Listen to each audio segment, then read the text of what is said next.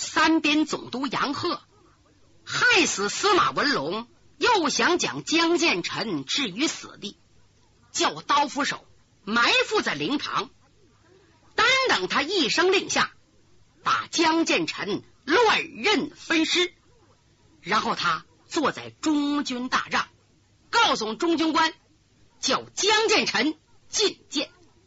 中军答应一声，转身出去。时间不大，江建成、李明、五凤楼来到大帐门口，往里边一瞧，虎皮高脚椅上坐的正是三边总督杨鹤。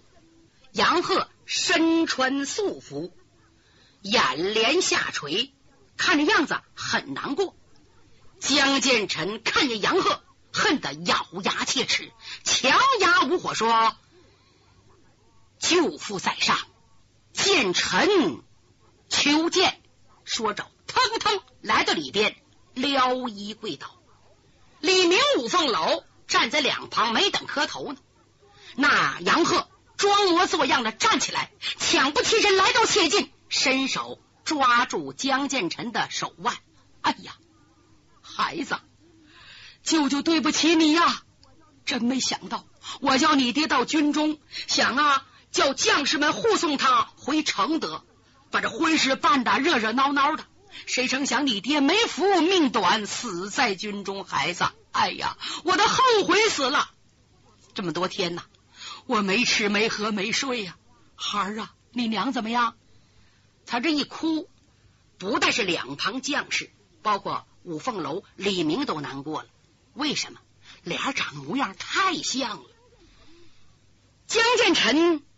忙回答：“我娘很难过，她怕我来将我父亲的灵柩带回原籍，想安葬起来。哎，好，应该来，应该来。孩子，走到灵堂看看去。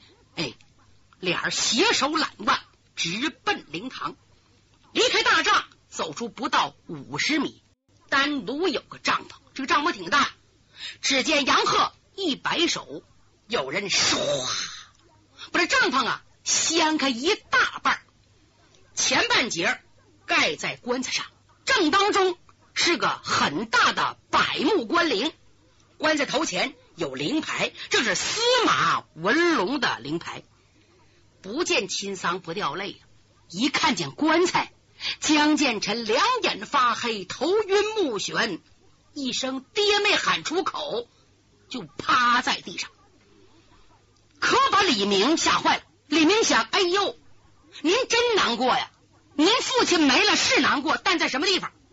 这是龙潭，这是虎穴。如果你稍一失神，你命没了。想这儿大喊一声：“哎呀，师爷爷，我给你磕头了！”说着，一把掐住江振臣的胳膊，微微一用力，江振臣机灵打个冷战，那个胳膊被五凤楼给抓住了。就在这阵儿。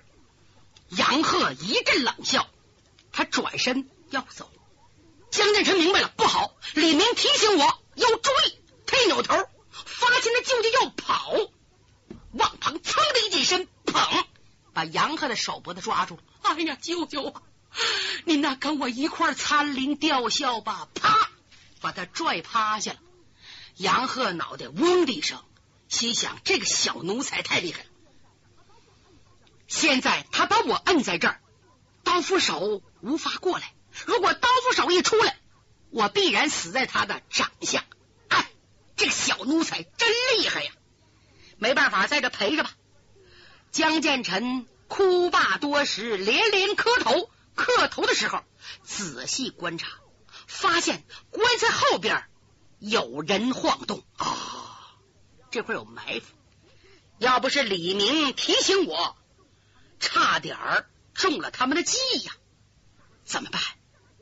当时他杀心一起，牙关一咬，举起手掌，就想把这亲娘舅立毙堂前。干嘛？打死杨鹤，替父亲报仇。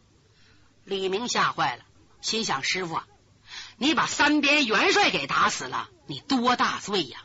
灭门之罪呀！他赶紧提醒师傅节哀。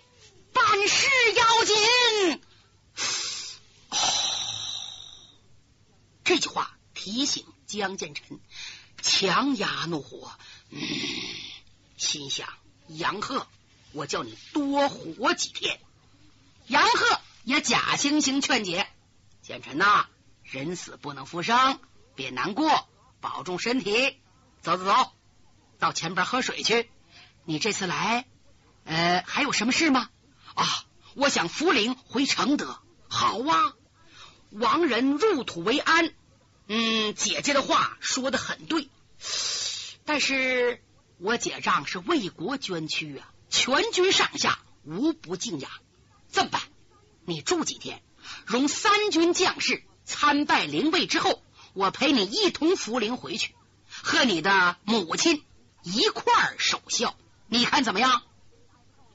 江建成虽猜不透杨鹤的用意，估计不会是好心。可这话说的冠冕堂皇，不能违抗，只可点头应允。就这样，杨鹤吩咐中军送他们三个人到另一个帐篷休息。三个人走了，杨鹤长长的出了口气，一摆手，见众将全都散去，自己慢慢的回到寝帐，刚往椅子上一坐。从外边来了他的心腹鬼守师，来到里边见礼已毕。元帅，鬼将军，我后悔没听你的话，我轻看了这个小奴才，在灵棚设埋伏，想将他杀死，结果他把我抓住不放，我走不了，那些人不敢动手。看来要想斩草除根，还得仗着你呀，鬼将军。你得多多出力呀，这这可是大事啊！都爷，末将蒙您收留麾下，并委以重任，粉身碎骨，难报大恩。都爷的事，我怎么敢不尽力去办呢？哎，不过这三个小儿不可小瞧啊！江建成一身通玄的功力，五凤楼一口五凤朝阳刀。加上缺德小子李明足智多谋，实在难以对付，弄不好就能毁了都爷你的锦绣前程。要我说，我想这么办，你看怎么样？说到这儿，趴在耳边如此这般，这么这么这么这么这么说一遍。杨鹤打个愣神儿，哦，你想也按照将司马文龙置于死地的办法？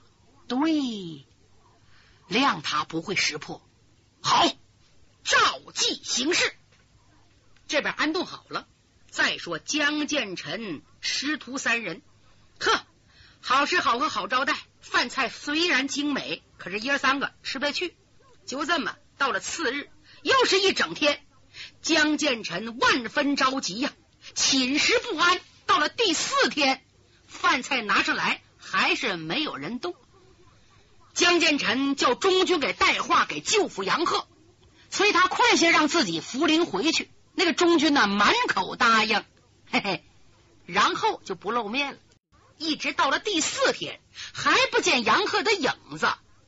五凤楼说，杨鹤在用计呀，是用三国时周公瑾软困刘皇叔的办法，叫我们师徒寝食不安，精神受挫。以减弱我们的武功，然后突然袭击，将我们置于死地。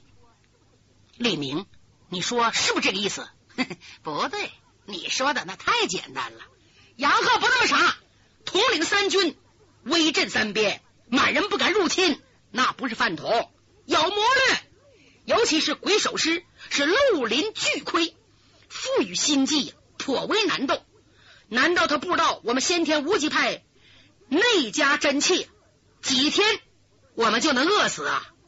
不对，还有毒劲后边呢。他们话音还没落，就听外边哗啷啷啷，假叶子一响，咔咔咔咔咔，风似风，火似火，来了一帮人。江建成听声音，抬头一看，十几个将官众星捧月相仿，中间一人正是他的舅父，也是他的仇人杨鹤。只见杨鹤。头上顶盔，身上挂甲，刘战群来到帐内。江建臣上前施以臂，往旁边一闪，杨鹤坐下。舅父，您到这有事吗？唉。建臣呐，我不想来，可是又不能不来。刚才探马来报，敌人又来犯境，你热笑在身，本不当惊动。但是你父亲就是被满人的冷箭射死。要知道杀父之仇不共戴天呐！你若能到疆场杀敌，不仅报了杀父之仇，而且还报效朝廷，可是忠孝两全。有这个好机会，我想外甥不会放过的。故此，我来送个信。孩子，你看，你是想出征呢，还是想回家呢？江建成明白，他没安好心眼儿。廖毅沉吟，李明抢先说话：“哎呦，舅老爷，您说的太对了！这么好报仇的机会，哪能不去呢？我们师徒三人愿到疆场杀敌。不过我们是部下将，没有马匹，请舅老爷给我们准备三匹好马。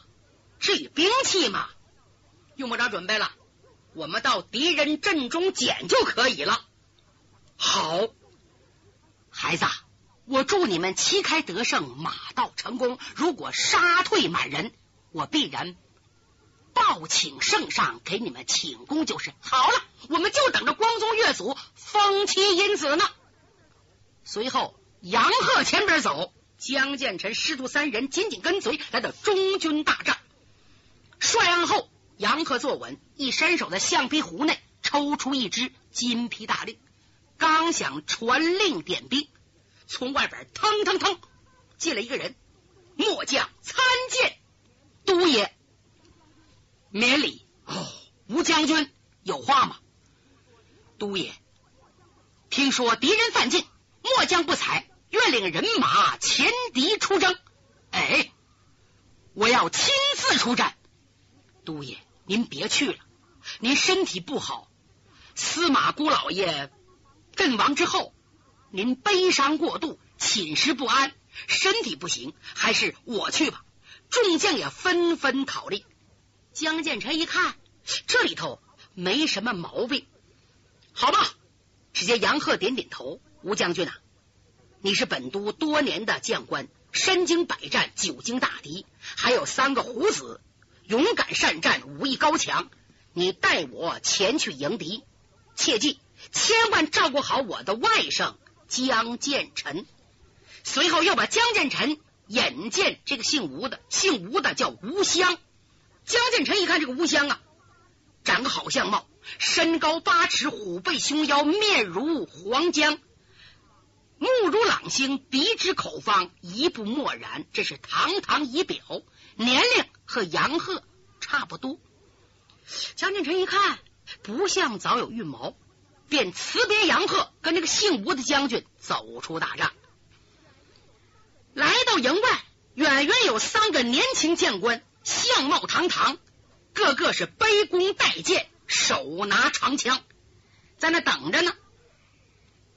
吴襄急忙介绍：“司马少爷，我给你引荐一下，这三个人，这个是我的儿子，犬子叫吴三桂；这两个是我的侄子，这个吴三桂就是引清兵入关的那个人。”司马少爷，您可小心呐！疆场上刀枪无眼，不求有功，但求无过。这么办？叫我的三个少的保护您。江建臣说：“不用，我要杀敌立功。快给我带马！”是，来啊，带马！有人答一声，接着牵过三匹战马。江建臣一看，哎呀，这三匹马太好了，是蒙古马，一色紫花流啊！金鞍玉颤透龙的银镫，马呢毛管锃亮，鬃尾乱炸，四蹄乱跑，非常神俊。江建成一看，挺满意，太好了。哎呀，他刚想过来接缰绳，最有心眼是缺德十八手李明。李明一想，呀哈，这三匹马可太特殊了，比一般的战马高一头，炸一倍，这在万马军营当中好吗？对方射箭。专设这三批，另外杨鹤能那么有好心眼儿吗？真叫我们疆场立功，我不信，怕有毛病。哎，师傅，马是不错，可是这马不是我们骑的，您别忘了，我们是老百姓，这样的战马，那是得公侯王爵大将，咱们骑可惜了？不信您仔细看看，您瞧瞧，您不瞧我瞧瞧。嗯嗯，哦，江建成明白了，趴在马的身上做手脚，急忙来刀切近，喜爱的扶扶马头，然后看看交环，他仔细这么一看，呀，江建成吓得脸色都变了。哎呀，杨鹤呀，你太狠了，竟想将我们师徒三人置于死地！江建成看出毛病，可没有说破。这个人优点是喜怒不形于色。他转身和吴香说：“吴将军，这三匹马是有爵位人骑的，我们三个人呐，不要这样好马，换个普通坐骑吧。”吴香说：“哎呦，那可不行！您是总督外甥，战马是总督挑选的，我可不敢给换。哎，不行，得换，不行，我一定要换。哎呀，那怎么能行？您别难为我呀！”这阵京都吴襄的一个儿子，两个侄子，特别是儿子吴三桂，一看这三匹马比自己的战马强的太多了。哎呦，姓江的，你太傻了！好马换坏马，好啊！哎，呃，司马将军，这么办吧，您不是不愿意骑着好马吗？你换我们哥仨，哎我们三匹马给你行不行？江建成还没等说话，李明说：“行行，来来来，换换换换！”李明伸手把这三匹马就牵过来了。随后，吴三桂领着两个兄弟到近前，接过马缰绳，刚想帮鞍认凳，乘胯坐骑。李明啊就不说话。可是江建臣是正门正派出身，心地善良。他想，本来是害我，怎么能叫这三个年轻人为我而死？急忙大喊一声：“三位少爷，不能骑啊啊！不能骑！快快过来啊啊！”三个人一看。江建成面色严肃，不像开玩笑，就一起将马的缰绳甩了过去。江建成三步两步来刀切近，你们把马鞍子打开看看。哎哎，三个人把马鞍子掀起看呢，啊，差点没趴下。怎么？只见从金鞍之内掉下三条毒蛇，每个马鞍子下边都藏着三条毒蛇，是剧毒啊！甭别的。这骑到上边打仗，这边打仗，那边毒蛇咬一口，毒药性发作，你还打呀？死了都不知道怎么死的。吴香一看也吓坏了，书中暗表，吴香知道杨鹤要将江建成置于死地，但是他可不知道马鞍子底下藏着毒蛇，他后怕呀。这是我儿子，我两个侄子叫毒蛇咬了，疆场交战都死在沙场，这不是害人如害己吗？脸色一变，立刻转过来了。就因为江建成这一句话，吴三桂没有遭到蛇咬，大明的江山断送在吴三桂手里。后来呀，吴三桂娶个小妾叫陈圆圆，陈圆圆长得太美了，被李自成手下大将吴宗民抢去。吴三桂一怒之下，投顺了满清亲王多尔衮。引清兵入关，夺取明朝天下，这是后话，暂且不提。再说吴襄，一看江建成救了自己的儿子和侄子，也很感激。儿啊，孩儿啊，快谢过司马公子！这三个小伙子吓得都有点哆嗦了，单腿点地。司马公子，恕末将甲胄在山，难行全礼，请您恕罪。哎，起来吧！江建臣想，看这样子，这三个小伙子不知道马身上有毒蛇。吴香他知道不到，吴香替杨鹤出征，一定是他们两个通气。